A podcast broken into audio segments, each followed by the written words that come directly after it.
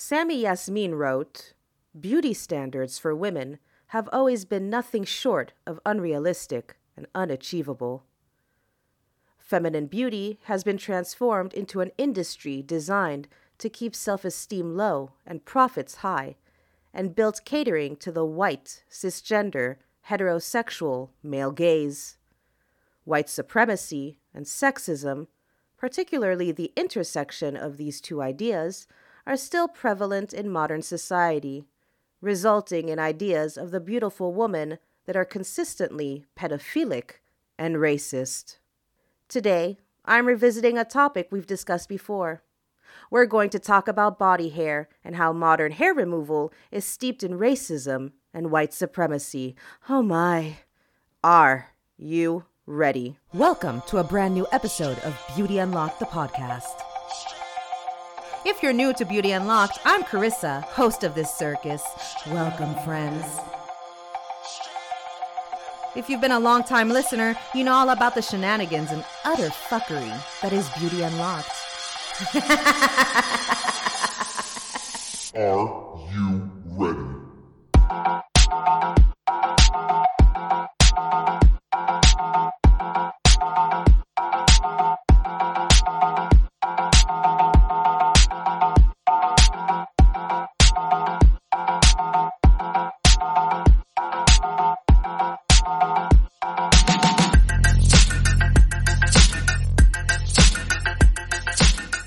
Welcome, friends. I'm Carissa, bringing you a brand new episode of Beauty Unlocked the podcast. How's it going, my love buckets? My buckets full of love. I hope you're well and that you started March on a high note, even though there's a lot of fuckery going on around the world. oh, man. So, before we get into the meat of this episode, which you're probably thinking, another hardcore episode, Carissa? Yes! But you see, the whole point of Beauty Unlocked is to make you think and question everything you believe regarding beauty standards, which includes your beliefs about the diet industry, the beauty industry, and the health and wellness industry. Because guess what, kids?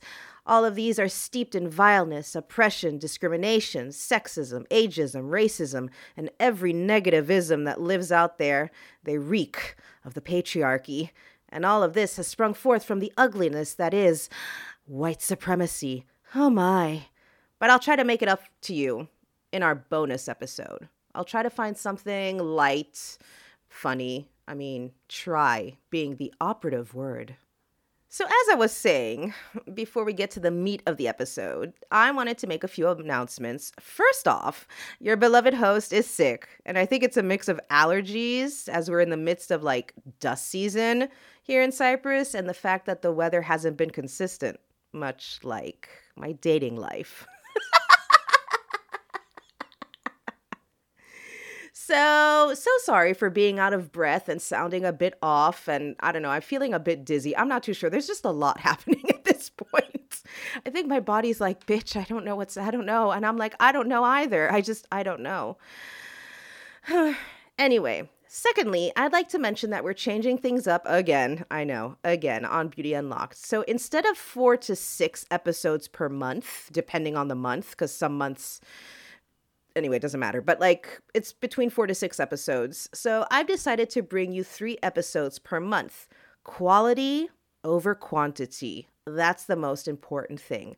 And this is due to the fact that I want to bring a more visual aspect to Beauty Unlocked and be more consistent in recording videos for our YouTube channel. So bear with me again, as always, as I make these changes. So basically, like I said, three episodes, two regular episodes and a bonus episode per month. All right, that's that's done. Let's get to this juicy episode. Let's get into the meat of this episode. Are you ready? So, I'll be mentioning three articles, all written last year, and they're in no particular order that I'll be mentioning them, but one of them is How the White Patriarchy Benefits from Women Hating Their Body Hair, and this was written by Nikki Butler. Uh, the second one is Shamed for Body Hair Growing Up Desi Women Now Challenging Racist Standards, and this was written by Sakshi Venkatraman. And the third one is The Racist and Pedophilic Roots of Western Beauty Standards. And this was written by Sammy Yasmin. And I used um, the intro of the article in the introduction to this episode. So here we go.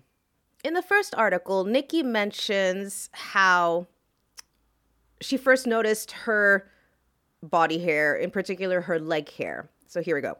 I had changed hurriedly in a cramped locker room with other girls. I brought deodorant and contributed to the cloud of perfume body spray after class. However, it wasn't until that very instant, as I looked at the ground, that I realized just how different I was. Under the navy blue rayon shorts, a thick dusting of hair coated my scrawny legs. I glanced around frantically. Every other girl had dolphin smooth legs, yet mine were more like Sasquatch's. Jesus. Do you know, I feel you, Nikki, because it was the same for me. Mortified, I stood there, hoping no one would look down and see my repulsive and undeniably manly forest of peach fuzz.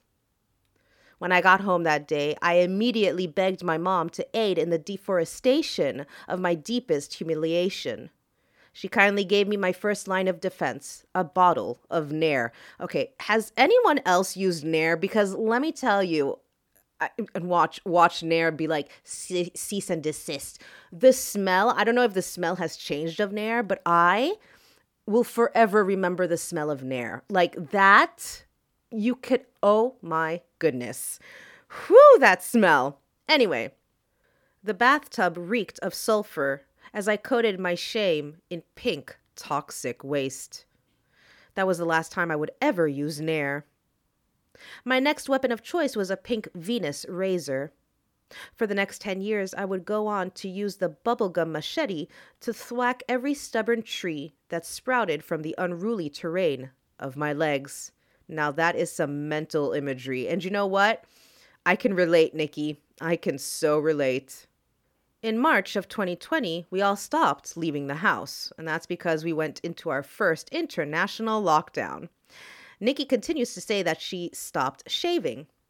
She says, my goodness, how many S's in that? That this little self challenge was an aimless form of entertainment I derived out of boredom, but it became something much more.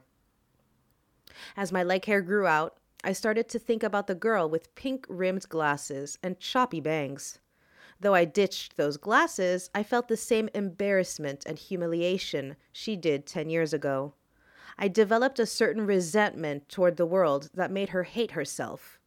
Fueled by this anger and protectiveness of my younger self, I began to search for the fault lines in the foundation that taught her what was beautiful and what was unkempt. I hate the magazines, the models, the TV shows, and the movies that said I was dirty for existing as I was made. I hate Big Razor and the $2.5 billion hair removal industry.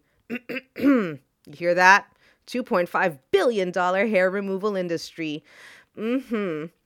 I hate the constant push to make women look like babies. Hmm. Smooth to the touch and easy to control. But most of all, I hate men. I hate men that get to strut around in their natural form, rewarded for doing nothing, yes, except being mediocre, and applauded for existing without alteration. I started to envy them and their stupid luck. It took me months to finally be remotely comfortable as a woman out in public with unshaven legs. Every day that I leave this house in shorts is an act of courage that shakes me just a little bit. It's a psychological uphill battle, and a sociological one too. Society has weapons in the form of the words unprofessional, unclean, and unsexy. Should I say should I say that again? Let me repeat that again. Society has weapons in the form of the words unprofessional, unclean, and unsexy. The courage I need as a white woman to leave the house unshaven is nothing to that of a woman of color. The racist history of women of color being categorized as unkept and unruly because of the presence of body hair creates a steeper hill. Let's get into the racist history, shall we? Here we go. During the 1800s, Western scientists became infatuated with the racial differences existing in hair type and growth. These researchers falsely claimed, among many other things, that noticeable physical differences between males and females were indicative of a more anthropologically developed race. They also believed that men were supposed to be hairy, while women were not. God damn it. These ideologies reaffirmed the Western belief of white superiority by implying that races where women had thick body hair were evolutionarily underdeveloped. Thick body hair on women became synonymous with deviance and uncleanliness. White women did not only want to distance themselves from women of color who had thick body hair, they also wanted to create a barrier between themselves and lower class individuals who could not afford the expense of hair removal. Through the normalized removal of body hair, white women added bricks to the growing hegemonic structure of patriarchal oppression. This is one of many examples of white women oppressing women of color in order to sit slightly higher on the societal hierarchy, yet still below men. I'll let that sink in for a moment. This is where I want to go into Sami Yasmin's article, The Racist and Pedophilic Roots of Western Beauty Standards. Now, I'm going to focus on the point Sami makes regarding hair removal, and as always, I'll include the article, or the articles, I should say, in the show notes, as well as the Facebook page, so that you can read the article in its entirety. So, Sammy writes that body hair removal is not a new practice, and we know this because I talked about, well, we know this, obviously, common sense, but also we talked about it on the show previously. But many are unaware of the sinister rise of hair removal as a worldwide industry in the late 19th and early 20th centuries even marked by an attempt to make it mandatory for women to remove their hair in the United States. And y'all were complaining about mandatory vaccination. ah, the fuckery. White men became increasingly concerned with controlling white women to ensure their pristine image of innocence and gentility remained intact not much has changed because white men still are increasingly concerned in controlling all women. But anyway, after 1859, Darwinism was instrumental to suggest that the savages, soon to be categorized into races, were, in fact, less evolved than white people and animalistic. So, hairlessness soon signified racial superiority. From this bred the idea of devolution, explored in the strange case of Dr. Jekyll and Mr. Hyde, and led to a rise in the study of eugenics. Mm. Mm, mm, mm. Magazines began promoting white, hairless women, and even articles discussing the removal of evil racial markers through the process of X ray epilation. However, thousands of women died undergoing these hair removal procedures. Now, staying with the topic of X ray epilation, Rebecca M. Herzig, author of Plucked and professor of women and gender studies at Bates, says I was more surprised to discover that, even when X ray hair removal was banned because the radiation was so harmful, many women continued to seek it out because the stigma of facial hair seemed worse than the threat of cancer. Those are among the discoveries that led Herzig, a historian of science, to write Plucked.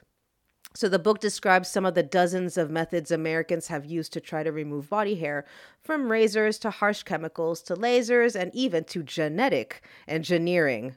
What is wrong with us?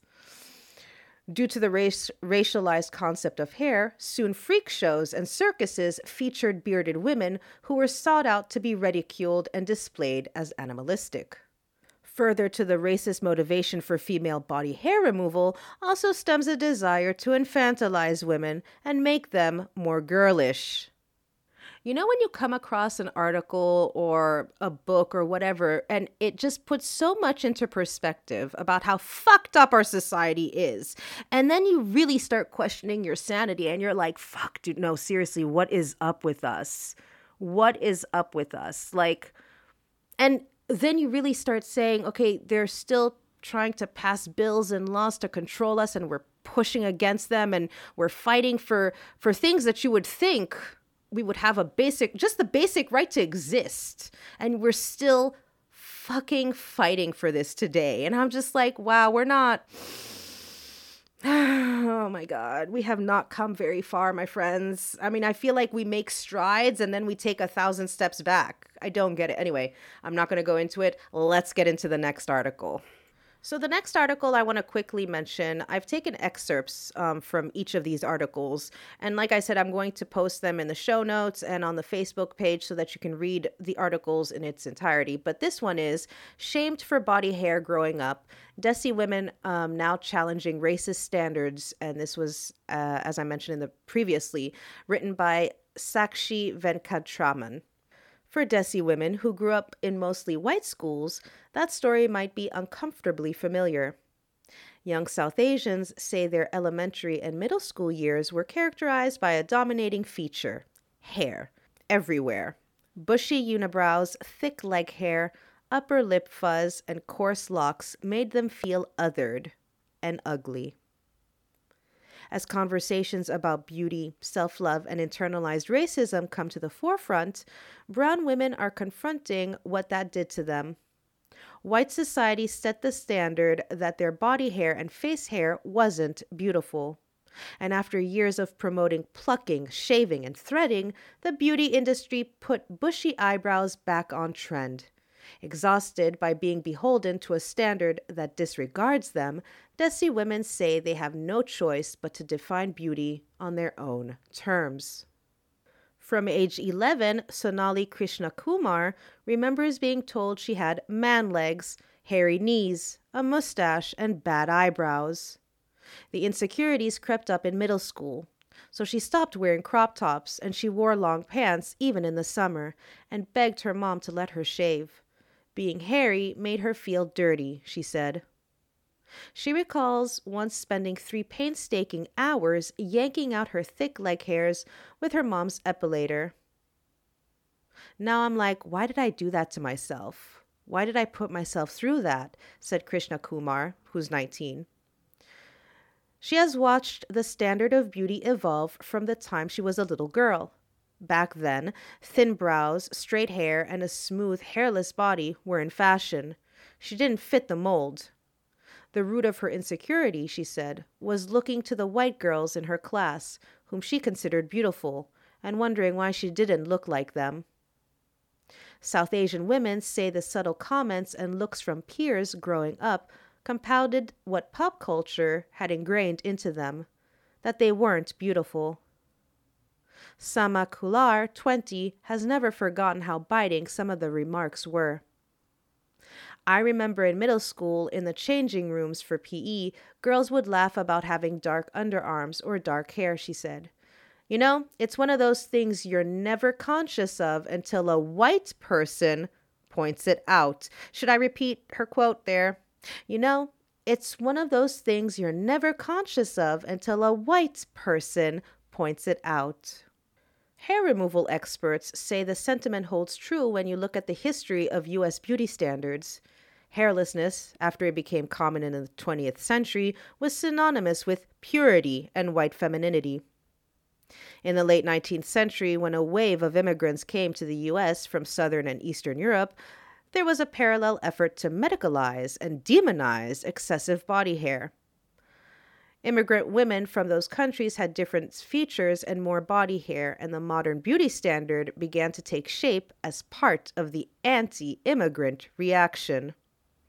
You can see new anxieties about personal hygiene, personal care, personal beauty, all getting tangled up with ideas about whiteness and race more broadly, Herzig said. Herzig, as we mentioned, is the professor and also the author of Plucked uh, how is whiteness going to be defined? How is it going to be maintained? Who is going to get the privileges associated with it?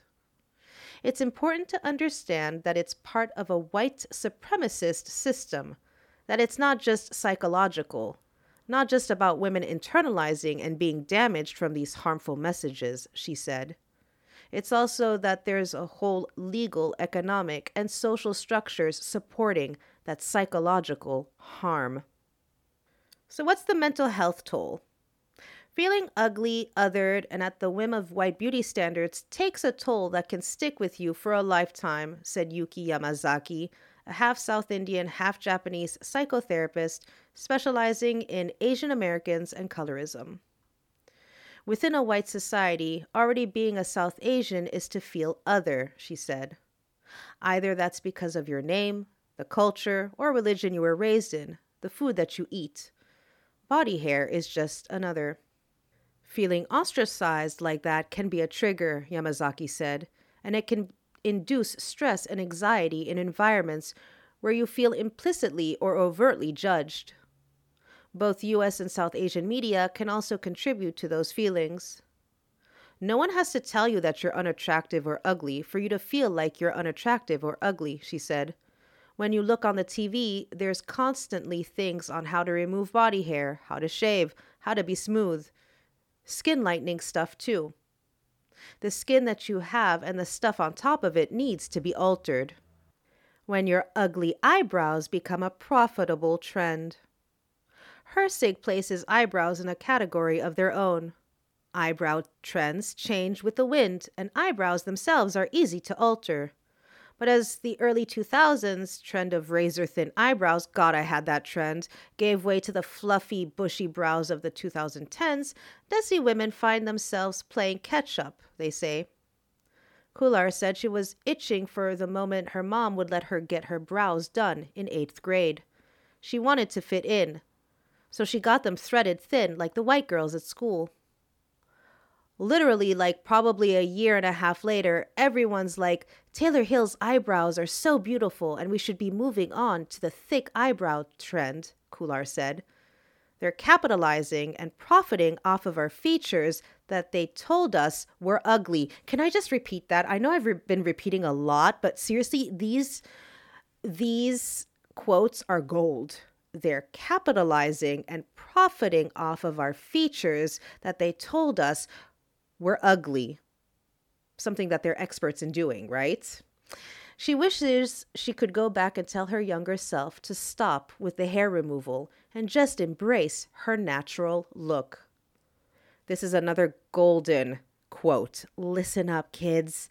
Whatever you feel insecure about right now is going to change when white people change their opinions on it. Whatever you feel insecure about right now is going to change when white people change their opinions on it. I feel like there should be a mic drop with that quote. Now, I know you haven't read the three articles in, in their entirety, and you will get the chance if you want to. They'll be in the show notes, and as I said, on the Facebook page. Um, but when I read these three articles, they deeply resonated with my experience and how I felt about my body hair and how I viewed body hair in general. I used to use words like disgusting, unhygienic, you know, gross, and whatnot. And it just goes to show how the after effects of colonialism is still felt. These beauty standards, like I said and mentioned so many times before, are deeply rooted in white supremacist beliefs. And they're so ingrained within each and every one of us. And it's so difficult sometimes to catch ourselves thinking a certain way, whether it be about ourselves you know, about our body type, our hair, whatever it might be, or someone else. And it's not impossible to stop ourselves because, listen, we're all works in progress, right? The thing is that we do have to check ourselves. We do have to check ourselves and the way we talk to ourselves and talk about other people and to other people. And it's difficult, but if we want to change and if we want to fight a lot of these outdated, misogynistic, sexist, racist ideals and beliefs regarding beauty, regarding bodies and everything, we, we do have to put the work in. So, one of the things I want to ask you, and I'll ask again also in posts on Instagram and Facebook, is what are your thoughts on body hair? Like, how old were you when you noticed your body hair and your leg hair? Was it in middle school? Was it during PE uh, PE time when you were in the changing rooms? Like, what were your thoughts and your feelings about it, about your body hair? Did you compare yourself to your peers at school, to the people on TV and the magazines? What words come to mind? What words would you use to describe body hair? Not only on yourself, but on other people. I really want to know.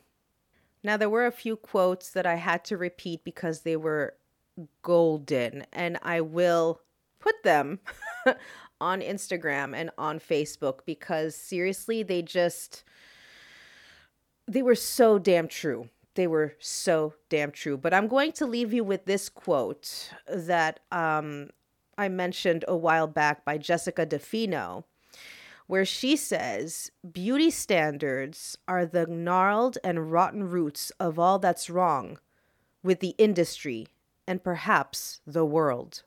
They are tools of oppression that reinforce sexism, racism, colorism, classism, ableism, ageism, and gender norms. They are built into our societies and embedded into our brains. They contribute to anxiety, depression, dysmorphia, eating disorders, self harm, and low self esteem. So I'm going to leave you with that. I hope you enjoyed this week's episode. Uh, let me know in the comment sections everywhere across social media what you thought about this episode. You can always send me, of course, an email at beautyunlockedpodcast at gmail.com. With all that being said, I didn't go on a massive rant and rave. I, I, I brought, I, my blood pressure did rise a few times, let me just tell you, because, like I said, these articles they resonated with me on a deep, deep level. but I calmed my tatas down and um, I didn't go on too much of a rant and rave, but I do hope you enjoyed episode 61. I cannot believe it. With all that being said, I hope you have a wonderful, safe weekend. And remember to love each other, love yourselves, spread some of that sweet, sweet love. And you'll hear from me next week. Bye. Make it clap, clap, clap. Make it clap, clap, clap. Make it clap, clap, clap. Make it clap, clap. Make it clap, clap. Make it